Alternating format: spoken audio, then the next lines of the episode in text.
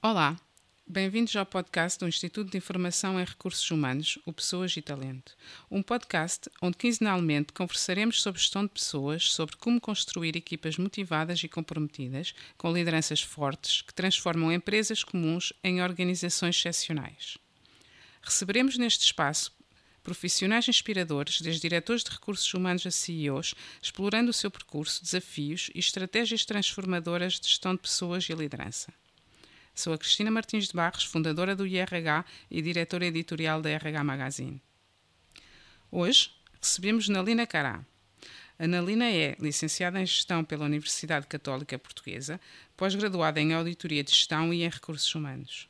É atualmente a diretora de Recursos Humanos do Grupo Base Capital, um grupo português com cerca de 600 colaboradores, detentor de empresas nos setores automóvel, a Santos VP, logístico, Europeças, industrial e tecnológico.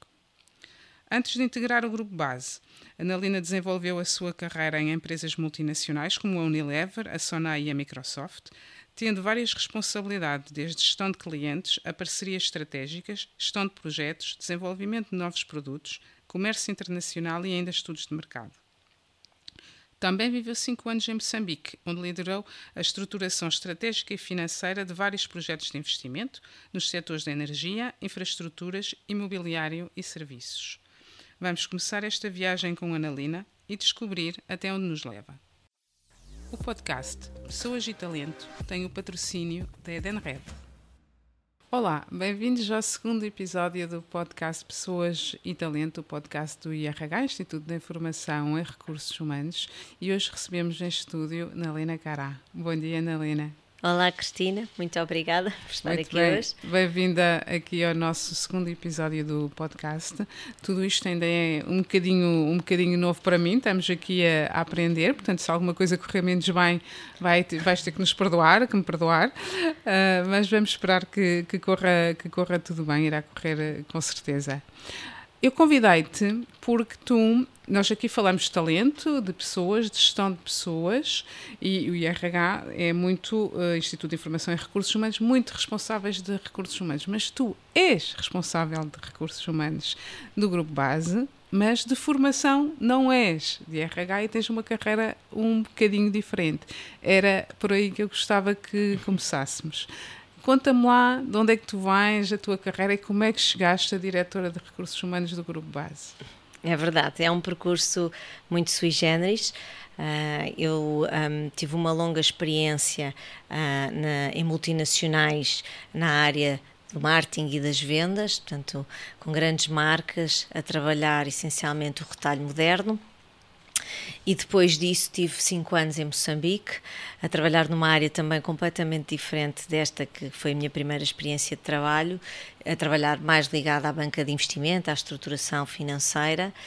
E é quando regresso a Portugal, uh, há cerca de cinco anos atrás, que me junto ao Grupo Base.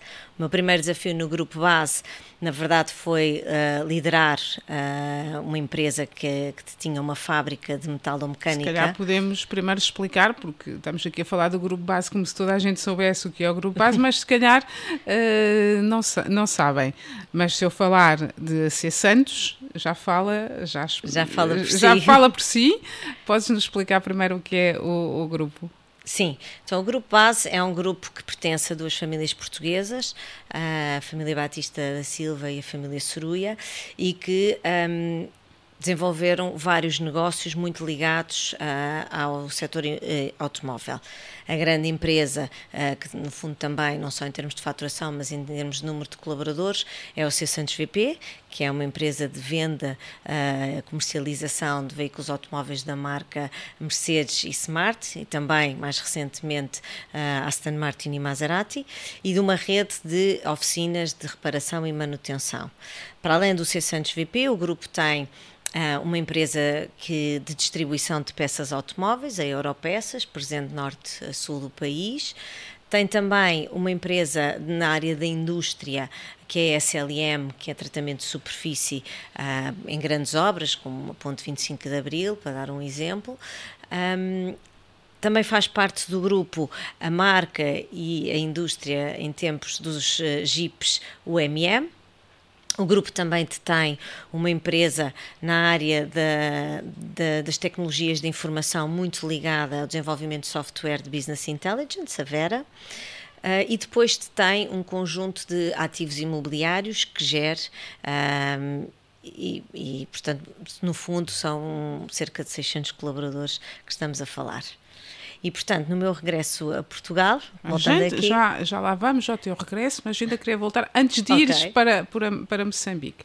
Tu és licenciada em Gestão pela Católica, pós-graduada em Auditoria... Sim.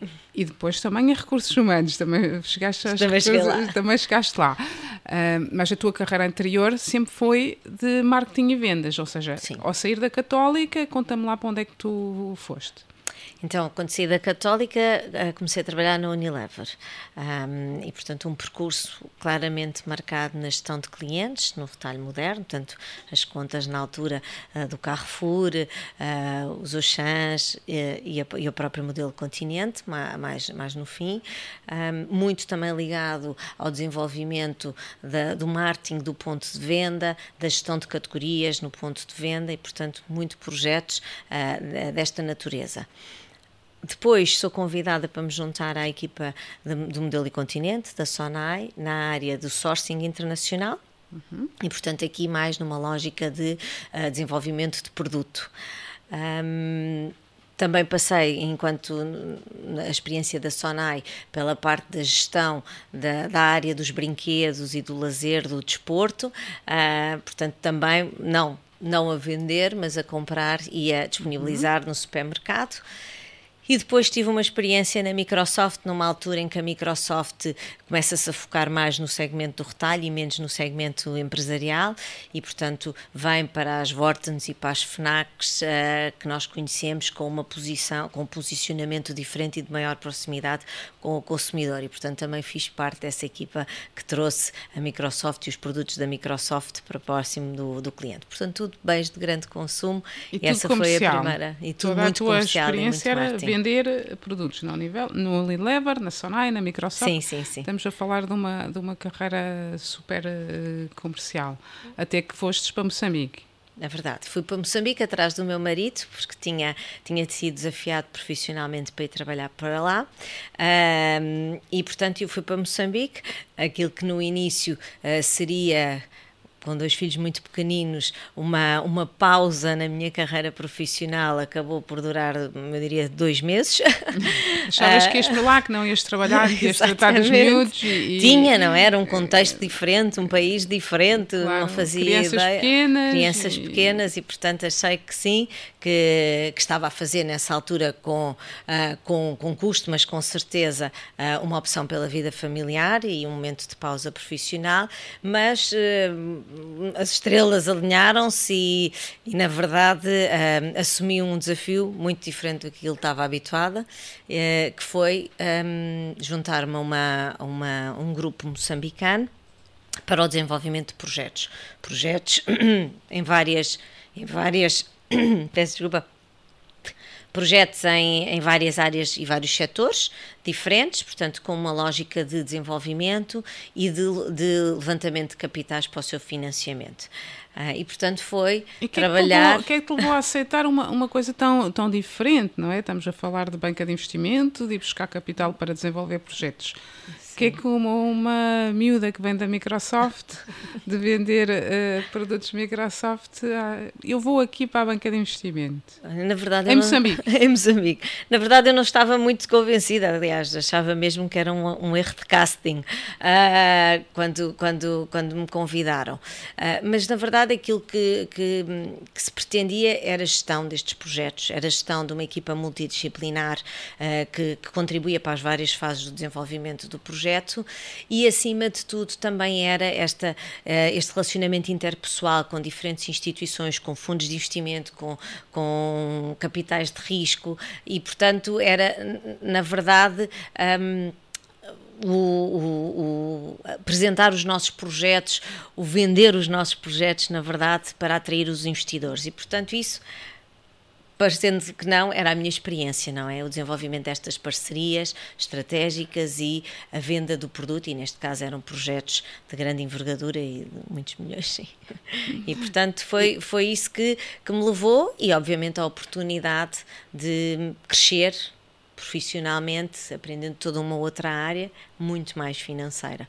E tiveste lá cinco anos? E tive lá cinco anos a desenvolver projetos até que decidiste voltar, a, voltar para Portugal? Sim, por razões familiares, uh, porque, porque o meu pai estava num, com um estado de saúde já bastante debilitado e, portanto, quis vir uh, passar, digamos assim, os últimos tempos dele uh, em Portugal e, portanto, vim de um momento para o outro, literalmente, com uma mão na frente e outra atrás, de volta para Portugal, mas pouco tempo depois fui desafiada para, aliás, muito pouco tempo depois, fui desafiada para me juntar ao grupo Base Capital. E, e, é engraçado que na minha primeira interação com o, Bruce, com o grupo um, achava que vinha para uma entrevista de diretora comercial um, para a área dos automóveis. Ias vender carros? Que ia vender carros, ou que ia gerir a equipa de, venda, de, de, vendedores de carros, porque na verdade era isso que se calhar o meu perfil ditava e entendia até então que a minha experiência de Moçambique era, era uma coisa fora, não é, do contexto e que agora retomava um bocadinho um percurso mais linear. A verdade é que saí daquela primeira entrevista com, um, com o ir pensar para casa o desafio de ser diretora-geral de uma fábrica de metalomecânica, a OMM. A OMM, que na altura produzia estruturas metálicas para transformadores de energia para uma marca portuguesa bastante conhecida, Podemos que já não tinha que, é EFASEC. que era a EFASEC, uh, e, que não, e que não tinha já nada a ver com, com os jipes nessa altura, a não ser a marca, que ainda é detida pelo grupo e que ainda tem uh, projetos ambiciosos para ela. E depois, um, regresso, inicio, portanto, esta gestão de uma fábrica num ambiente completamente diferente, a tentar perceber de corte, quinagem, soldadura, um, a gerir, não é, equipas de, de operários, não é, e, um, muito diferente, não é, de, de, tudo aquilo que tinha sido a minha interação até então. Uh, acontece que no contexto não só da pandemia, mas também da questão que aconteceu com a EFASEC, uh, nós estávamos limitados em termos de expansão e diversificação comercial e esta dependência de um cliente muito grande ditou o encerramento da nossa operação e com isso, uh, na verdade, o fecho de ciclo e a saída de cerca de 60 colaboradores. Portanto, toda a empresa não é, acabou por um, por arrumar uh, e, e, fechar. E portanto, olhando assim um bocadinho para trás, Cristina, eu diria que esse foi a minha primeira ingressão no mundo da gestão dos processos de recursos humanos, porque nessa altura para o processo mais difícil, fechar e para uma, o processo, fechar e uma processo mais difícil. Como é que, foi, como é que foi, foi, Como é que foi isso para ti, eh, pessoalmente? Foi, eu diria que nessa altura eu tinha dificuldade de respiração e não era por falta de paladar ou de olfato, foi, foi muito difícil, até porque foi um conjunto de pessoas a quem eu tinha uh, entusiasmado e motivado para, para darmos a volta por cima e que fomos apanhados não é, no, na curva com a pandemia e com a questão, obviamente, deste cliente e, portanto, foi o mais certo fazer, porque todos os indicadores de negócio assim o ditavam e tivemos que, não é, no fundo, que gerir essa relação de fim.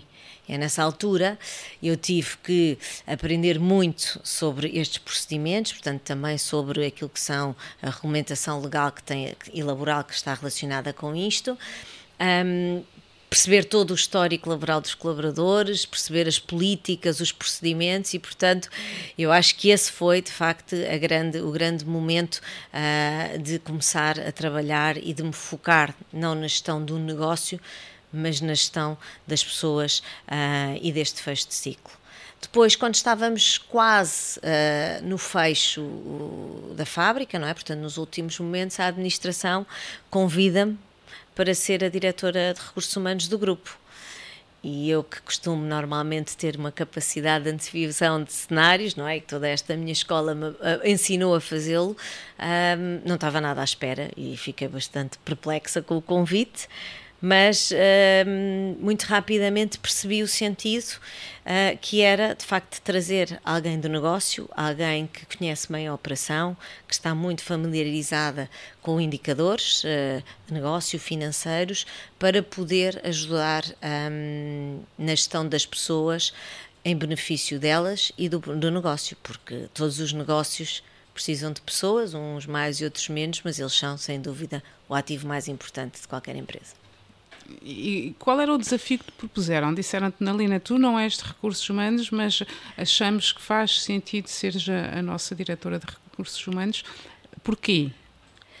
Porque porque fala essa mesma linguagem de negócio. Foi assim que pelo... te venderam o projeto, foi assim foi, que te agarraram. Foi, foi, porque, primeiro, acho que também por outras características que se calhar vêm dessa minha veia comercial, a facilidade de relacionamento com, com, com as pessoas eh, de topo e de, e de, e de, e de, e de mais baixas na hierarquia, uhum. não é? Portanto, eu quando comecei a trabalhar no Unilever, não é? Tinha vendedores e, portanto, pessoas que estavam no terreno e acompanhavam-os e, portanto, eu acho que tinha um bocadinho a ver com com isso, mas também perceber o negócio, eu acho que também pela, pela rapidez e pela forma com que nós um, antecipámos o cenário dramático que podia ser financeiramente a tempestade na, na, na fábrica, não é? Do, com o Covid e com, e com, na verdade, com a questão do Luanda Leaks.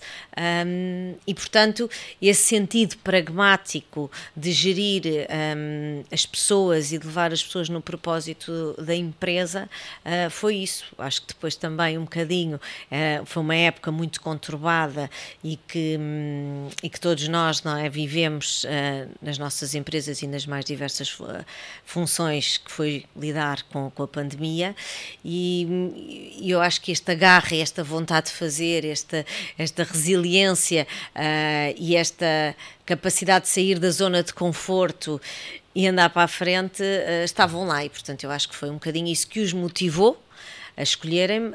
Um, e, e, pronto, e pelos vistos está a correr bem. Eh, na, altura, na altura e agora, eh, o grupo é um conjunto de, de, várias empresas, algumas tinham responsável de recursos humanos, imagino, como a C Santos, que é uma empresa grande, em, cada, em cada entidade, mas não havia uma estrutura central de, de, recursos humanos. Como é que tu abordas esse desafio? Por onde, é, por onde é que tu começas? estamos Sim. a falar, para, para recordar, a C Santos, a UMM, a SLM, uh, várias empresas. A Vera. Uhum. A Vera olhas para, para, o conjunto de empresas, cada umas com mais colaboradores, outras com menos, perfis diferentes desde a C Santos até a Europeças, que vende peças de automóveis. Como é que tu abordas esse desafio? Por onde é que tu começas? Qual seria o teu primeiro objetivo? Sim, já existia no grupo esta vontade uh, transformacional não é, da, da, gestão das empresas. Ela começou pela criação da própria holding, da, da base capital. Um, esta holding na verdade, foi a arrumação das participações uh, diretas dos acionistas, das uhum. duas famílias, numa, numa única entidade, mas também tinha esta perspectiva de criar centros de expertise, uh, serviços partilhados para todas as empresas, com duas perspectivas. Eu diria que era a perspectiva de nós podermos ter o melhor de cada uma das empresas e isto poder estar acessível a todas as outras empresas, a elevar é, a, a, todas as empresas a um mesmo patamar e depois também com a perspectiva de criar uma cultura de grupo e que na altura contava também com uma outra grande empresa nossa que era a Gamobart, comercialização também de veículos, mas aqui das marcas uh, Peugeot e Opel. E, portanto, éramos um grupo com mais de mil pessoas, mas não tínhamos esta noção de grupo, estávamos cada um nas suas, nas suas, nas suas diferentes empresas.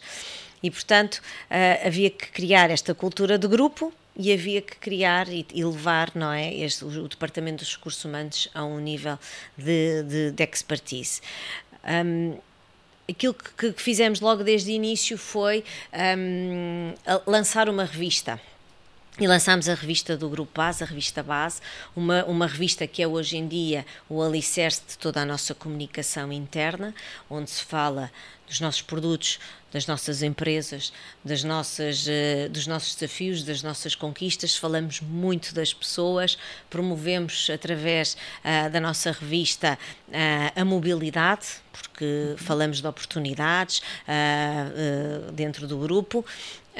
e, portanto, alicerçados nessa, nesta criação de uma identidade na, na parte um bocadinho mais, se calhar, de endomarketing, uh, de mostrar quem somos, Veio atrás disso também um conjunto de iniciativas lideradas pelos recursos humanos, iniciativas uh, como, por exemplo, a partilha de um, de um bolo rei em todas as instalações do grupo, estamos a falar mais de 30 instalações, porque abaçam as pessoas, a oferta também transversal a todo o grupo de, de, de um jogo uh, no dia da criança, para que as pessoas possam jogar no, no trabalho ou em casa com as suas famílias, porque abaçam esses momentos juntos. Portanto, um conjunto de iniciativas que foram, um, foram um, endereçadas a todos os colaboradores numa voz que era o Grupo Base. E, portanto, começámos aqui a criar esta proximidade, esta, esta partilha de valores e este sentido de pertença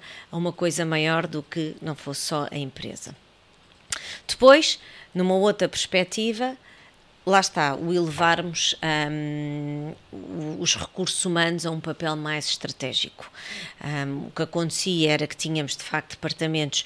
Uh, próprios em cada uma destas empresas, uns com maior desenvolvimento e outros com, com, menos, e, portanto, juntamente com a administração, com as direções das empresas e com a minha equipa, decidimos uh, o que é que era a nossa visão e a nossa missão enquanto Departamento de Recursos Humanos. E ficou claro o posicionamento estratégico. E uma das coisas que fizemos logo de imediato foi externalizar um conjunto de atividades mais administrativas, como o payroll, como a parte toda de compliance, através do apoio de, uma, de, uma, de um gabinete jurídico. Um, a parte toda da higiene e segurança no trabalho e, portanto, quando, quando fazemos esta, digamos assim, esta externalização destes serviços mais administrativos, focamos-nos naquilo que era estratégico. E o que é que era e, estratégico? Disseste que uh, analisaram o que é que era a visão e a missão. E claramente tudo que é, o que estavas a dizer, o, o payroll, a higiene e segurança no trabalho, as questões mais jurídicas, fora, externalizaram. Centram-se em quê? Qual é a visão, qual é a missão? Então, naturalmente, nós centramos na, na, na atração, no desenvolvimento, na retenção dos colaboradores. Esta é a nossa missão, mas é uma missão que não é alienada do propósito da empresa e daquilo que é o planeamento estratégico de cada uma destas empresas. E, portanto, o que nós fazemos é assumimos esse plano estratégico e os seus uhum. indicadores como nossos. E, portanto, não são outros, temos naturalmente os nossos indicadores de tipo de recursos humanos, mas são estes indicadores dos planos estratégicos de cada uma destas empresas que, que temos a nossa missão. E, portanto, foi na persecução e na ajuda para implementar esse plano estratégico, para atingir os objetivos desses planos estratégicos, que se centrou e que se centra hoje em dia o nosso trabalho. Portanto, Sendo que um desses indicadores de, de, que falas sempre é a satisfação do, do cliente Muitas vezes no, em RH falamos, ok, reduzimos o turnover, recrutamos tantas pessoas. Uh, tu não, tu falas em satisfação do cliente, é esse o teu drive. Sim, uh, aliás, não só está na minha, na minha, na, nos meus objetivos de avaliação, como na verdade está em todos da minha equipa e em todos os colaboradores da empresa. Portanto, a satisfação do cliente para nós é aquilo que dita o nosso sucesso, uh, não só hoje, mas essencialmente uh, para, para o futuro. E ela é transversal a qualquer uma destas empresas.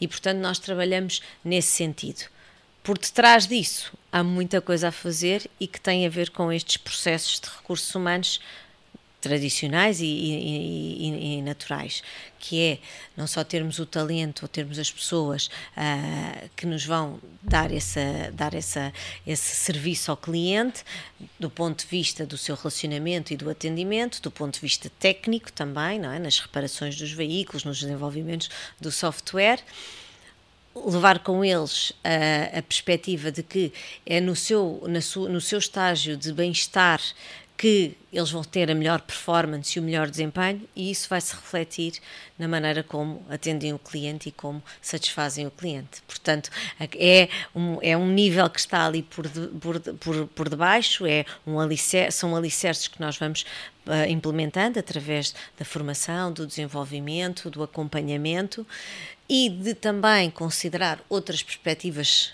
na vida dos colaboradores para além do trabalho, de maneira que eles possam ter o seu melhor desempenho, convictos de que isso é também o melhor atendimento ao cliente. Deste-me um exemplo, quando preparamos esta conversa, por exemplo, que foste buscar uh, ao setor da hospitality pessoas para atenderem o, o cliente. Sim, uh, esta estratégia que nós uh, decidimos de nos focar muito, se calhar mais até do que em cotas de mercado ou resultados, muito na satisfação do, do cliente, exigiu uma transformação. Desde logo nós fizemos, eh, tivemos aqui duas ou três iniciativas. Eh, uma delas, naturalmente, foi o assessment de quem era o perfil, qual era o perfil das nossas pessoas. E portanto perceber quem é que tinha maior facilidade no relacionamento interpessoal e quem é que estava mais ligado aos processos administrativos. E estamos a falar então de recepcionistas uhum. que assumem novas funções de gestão de cliente e de gestão do back-office. E, portanto, criámos estes descritivos funcionais, separámos as tarefas e passámos a ter uma equipa de linha da frente, por assim dizer, nas, no, no, exemplo concreto das, das nossas oficinas. Mas isso só não era suficiente havia todo um trabalho de desenvolvimento e de transformação para um atendimento de excelência.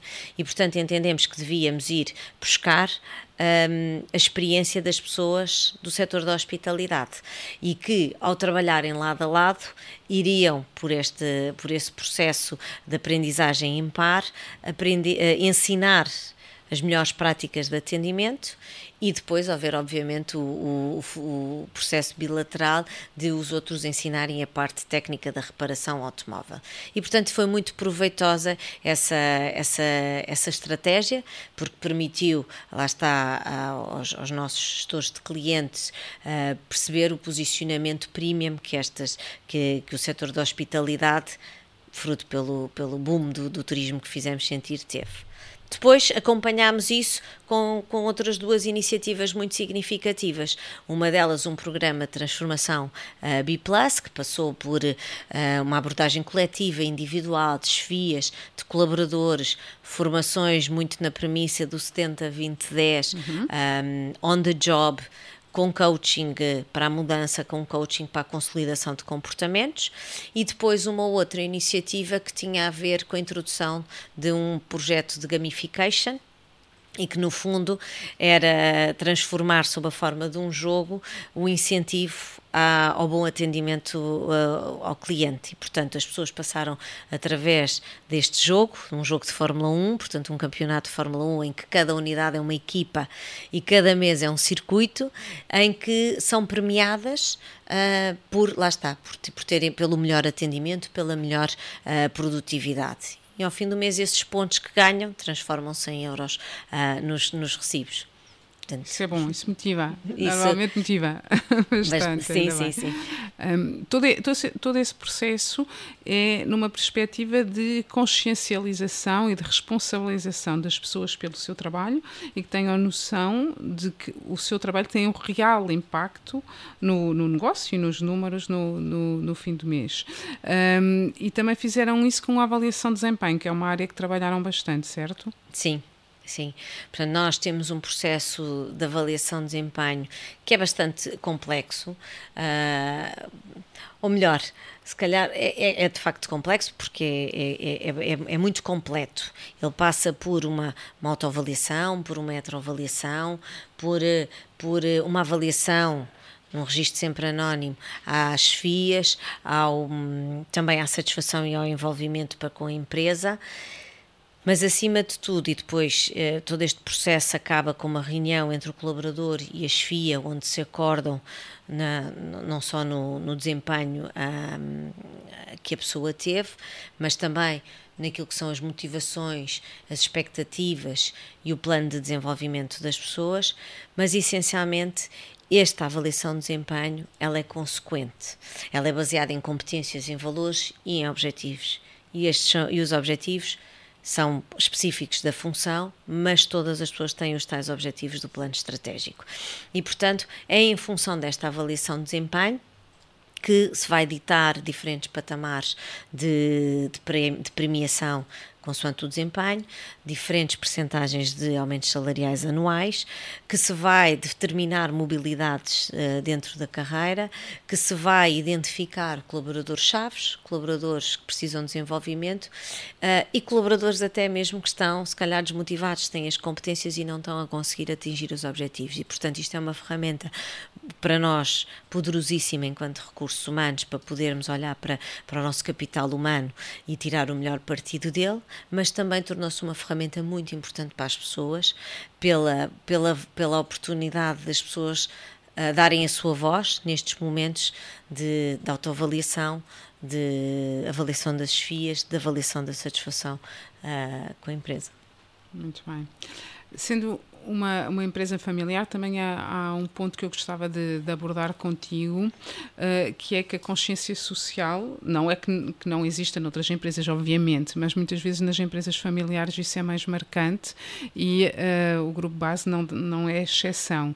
Uh, as famílias que estão por trás têm essa consciência e têm trabalhado nessa, nessa área. Gostava em particular que me falasses do, do projeto Semáforo, de, que vocês, ao qual você, do, no qual vocês participaram. Um, sim, é verdade isto que tu disseste, Cristina. O facto de serem duas, empre... serem duas famílias uh, e famílias típicas, com, com muita consideração, muito unidas, com muita preocupação uh, e muito sentido de irmandade. Um, elas têm também esta preocupação para com os seus colaboradores. E estamos a falar de empresas que têm décadas, o C. Santos VP até já tem mais de 100 anos, e portanto e foram estas famílias que criaram estes negócios e que desenvolveram estes negócios com a consciência e, com, e baseada em princípios de colaboração uhum. com, com, com, com, com os recursos humanos e, portanto, e com as pessoas.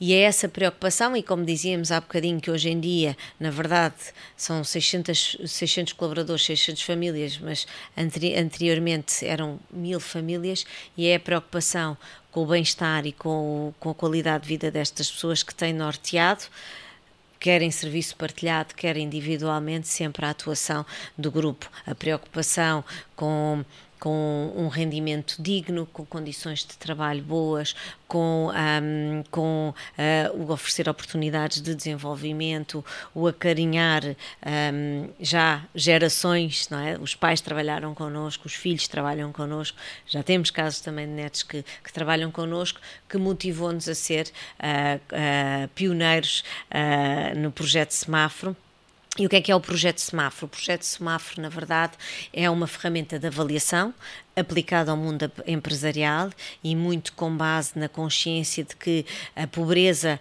acontece até, como se costuma dizer, a pessoas que têm contratos de efetividade e, portanto, existe um risco de pobreza muito grande em Portugal um, com, este, com, com os efetivos uh, portugueses e, portanto, uh, o projeto Semáforo é este questionário que permite, em, de uma forma holística, porque uh, toca em seis macro dimensões que vão para além do, do emprego e do rendimento, um, conhecer os colaboradores de uma forma confidencial, mas com a vantagem de que para cada colaborador há uma sinalização se em determinado indicador está verde, amarelo ou encarnado.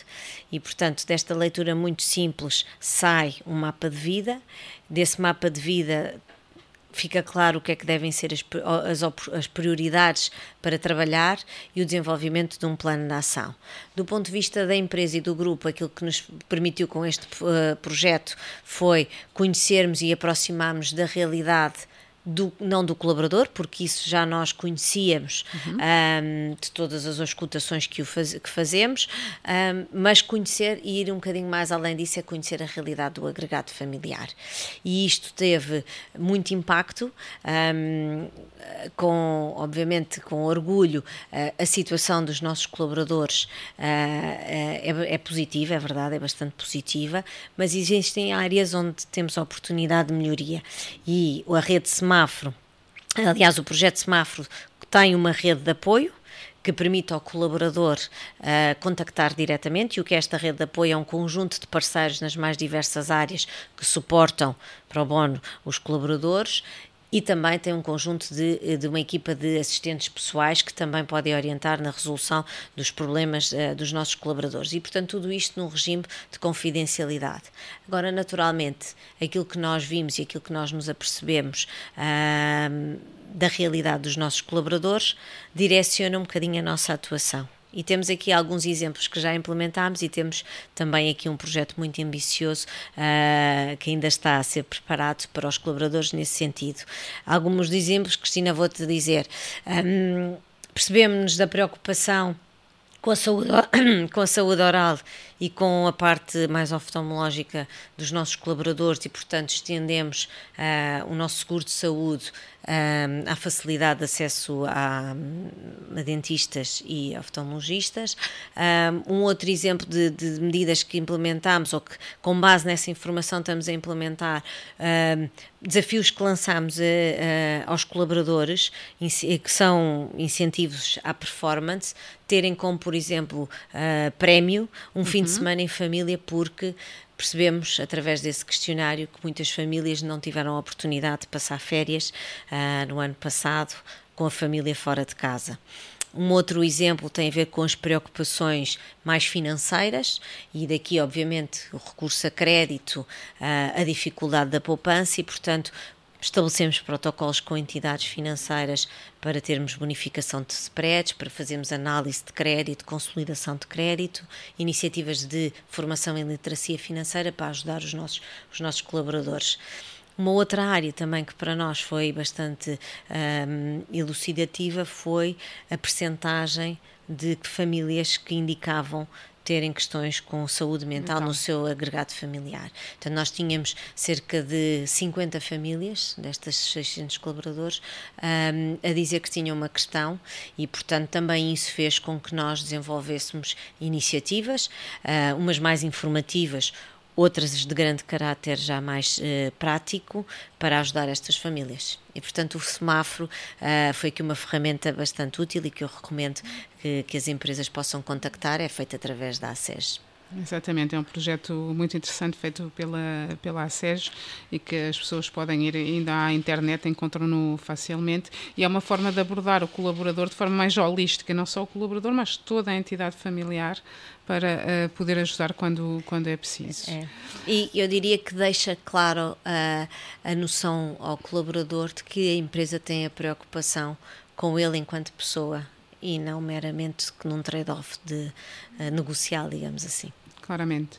Um, vimos que uh, no início da nossa conversa que não, não vens de, de RH, não, é, não foi essa a tua escolha primeira quando começaste a, a, carreira. Agora, ao fim de alguns anos, o que é que tu achas que um perfil como o teu traz? Qual é a tua mais-valia para o setor dos recursos humanos, da, da gestão de, de pessoas? Um, eu acho que um, tem a ver com o facto de, um, como dizia há bocadinho, de já ter estado noutras cadeiras, uh, ter vestido outros sapatos e calçado um calçador de sapatos, ter posto outros chapéus e ter esta visão mais holística e de diferentes perspectivas. Um, e, portanto, também enquanto colaboradora e enquanto chefia também já estive do lado de lá e já precisei de muito do apoio a, a, é, dos recursos humanos para, para os desafios que tive anteriormente.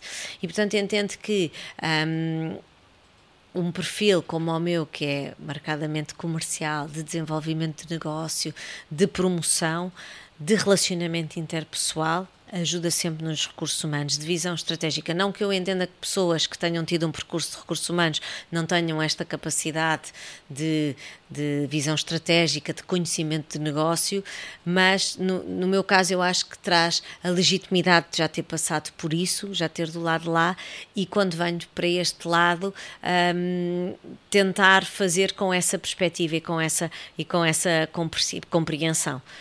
Um, portanto, eu acho que, é as, que, são as qualidades de relacionamento interpessoal, de comunicação, de capacidade de promoção uh, do departamento, de sermos criativos, um, de entendermos, lá está, os nossos indicadores de negócio como nossos. Não é? eu, eu, enquanto comercial, lutava todos os dias para faturar, não é? E portanto hoje em dia eu luto todos os dias para a satisfação do cliente melhorar, porque eu sei que isso depende das pessoas e o meu papel enquanto recursos humanos é ajudar as pessoas a atingir esses objetivos.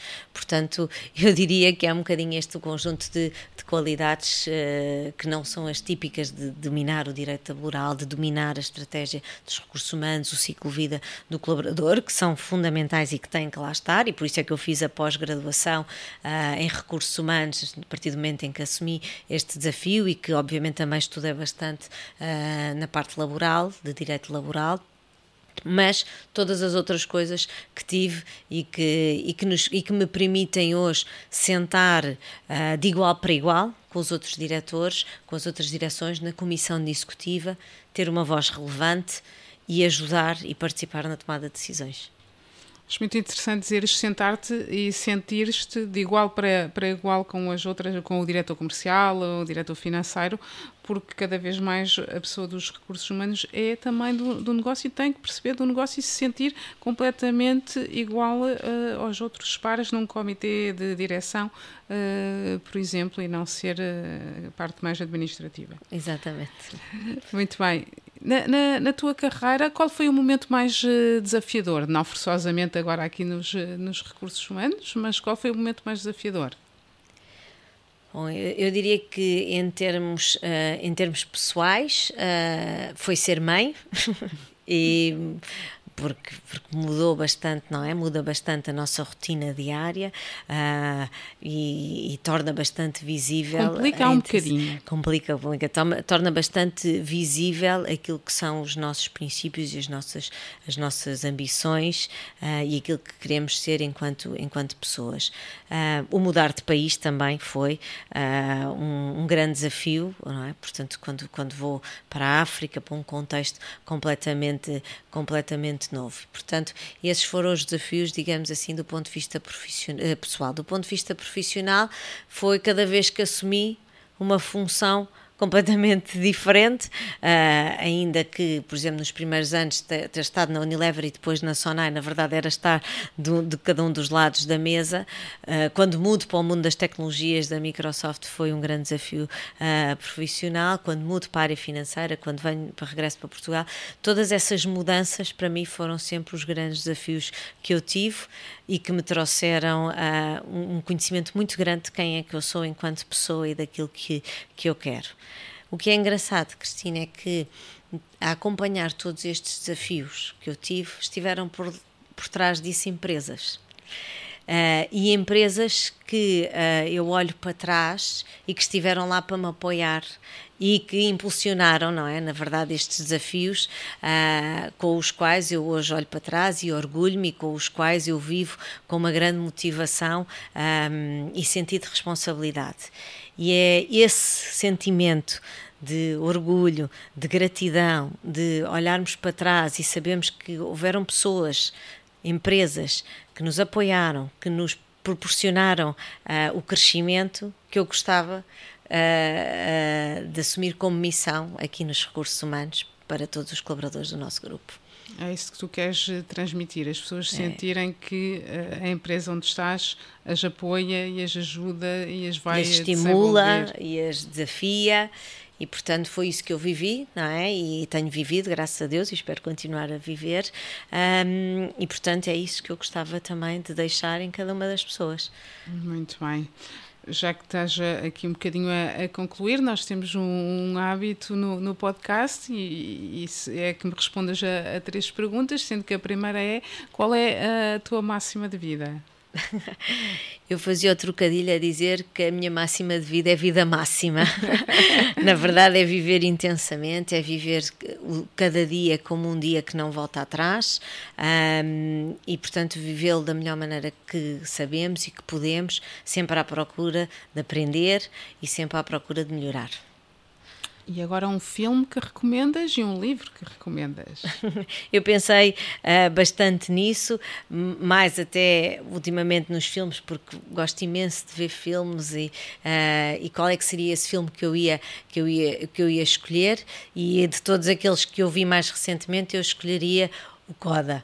Uh, o CODA é, uma, é, uma, é, um filme recente, 2021, uh, e CODA significa criança de, de, adultos surdos, não é? Portanto, em inglês, e, e, e relata uma história de uma, de uma adolescente que é a Ruby, uh, que é a única ouvinte numa família de surdos.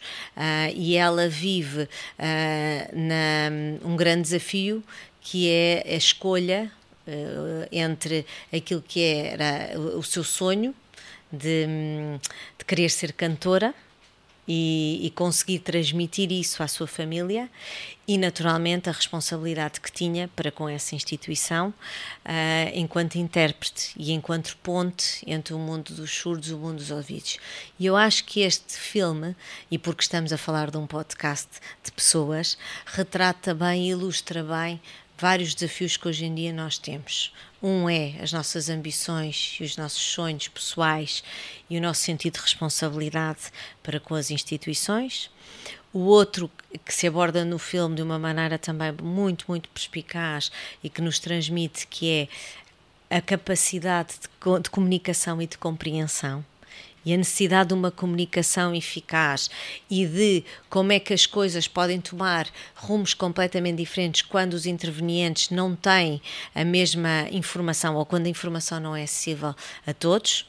E depois acho que também é uma outra temática que se fala muito, que é a temática da inclusão, do perceber diferentes perspectivas, e aquele filme retrata uma, uma comunidade que é marginalizada, mas que na verdade é igual e tem muito, tem muito para nos oferecer e essa diversidade deve ser bem acolhida. Se pensar em livros, hum, eu pensaria num livro que já li também há algum tempo atrás, não, é, não, é, não, é, não é de todo um, um clássico, uh, era Maria Montessori e a Escola da Vida. Uhum. E esta, e esta recomendação de livro tem a ver porque uh, Maria Montessori, no início do século XX, uh, pela sua determinação e resiliência, uh, formou-se em medicina, completamente contra aquilo que era a convenção de, daquele momento, mas foi mais além do que isso e, e preocupou-se muito com o desenvolvimento holístico das crianças, nas suas dimensões intelectuais, físicas, emocionais, sociais, uh, e implementou um método que hoje em dia é, é abraçado por muitas instituições de educação. Eu acho que a história da Maria Montessori é uma história de coragem, de inovação, de determinação, que é aquilo que qualquer diretor de recursos humanos ou qualquer pessoa que está relacionada com a gestão de pessoas, não necessariamente nos recursos humanos, deve ter uh, para enfrentar os desafios de hoje em dia muitos desafios que temos pela frente. Muito obrigada, Analina, por teres vindo partilhar este bocadinho connosco no início deste, deste podcast. Obrigada por teres estado obrigada aqui eu connosco. pelo convite. Obrigada a todos os que nos estão a ouvir. Espero que tenham -te trazido, tirado daqui alguns eh, insights e aproveito também para os convidar a nos seguir na, nas redes sociais e no rhmagazine.pt. Obrigada e até à próxima. Obrigada.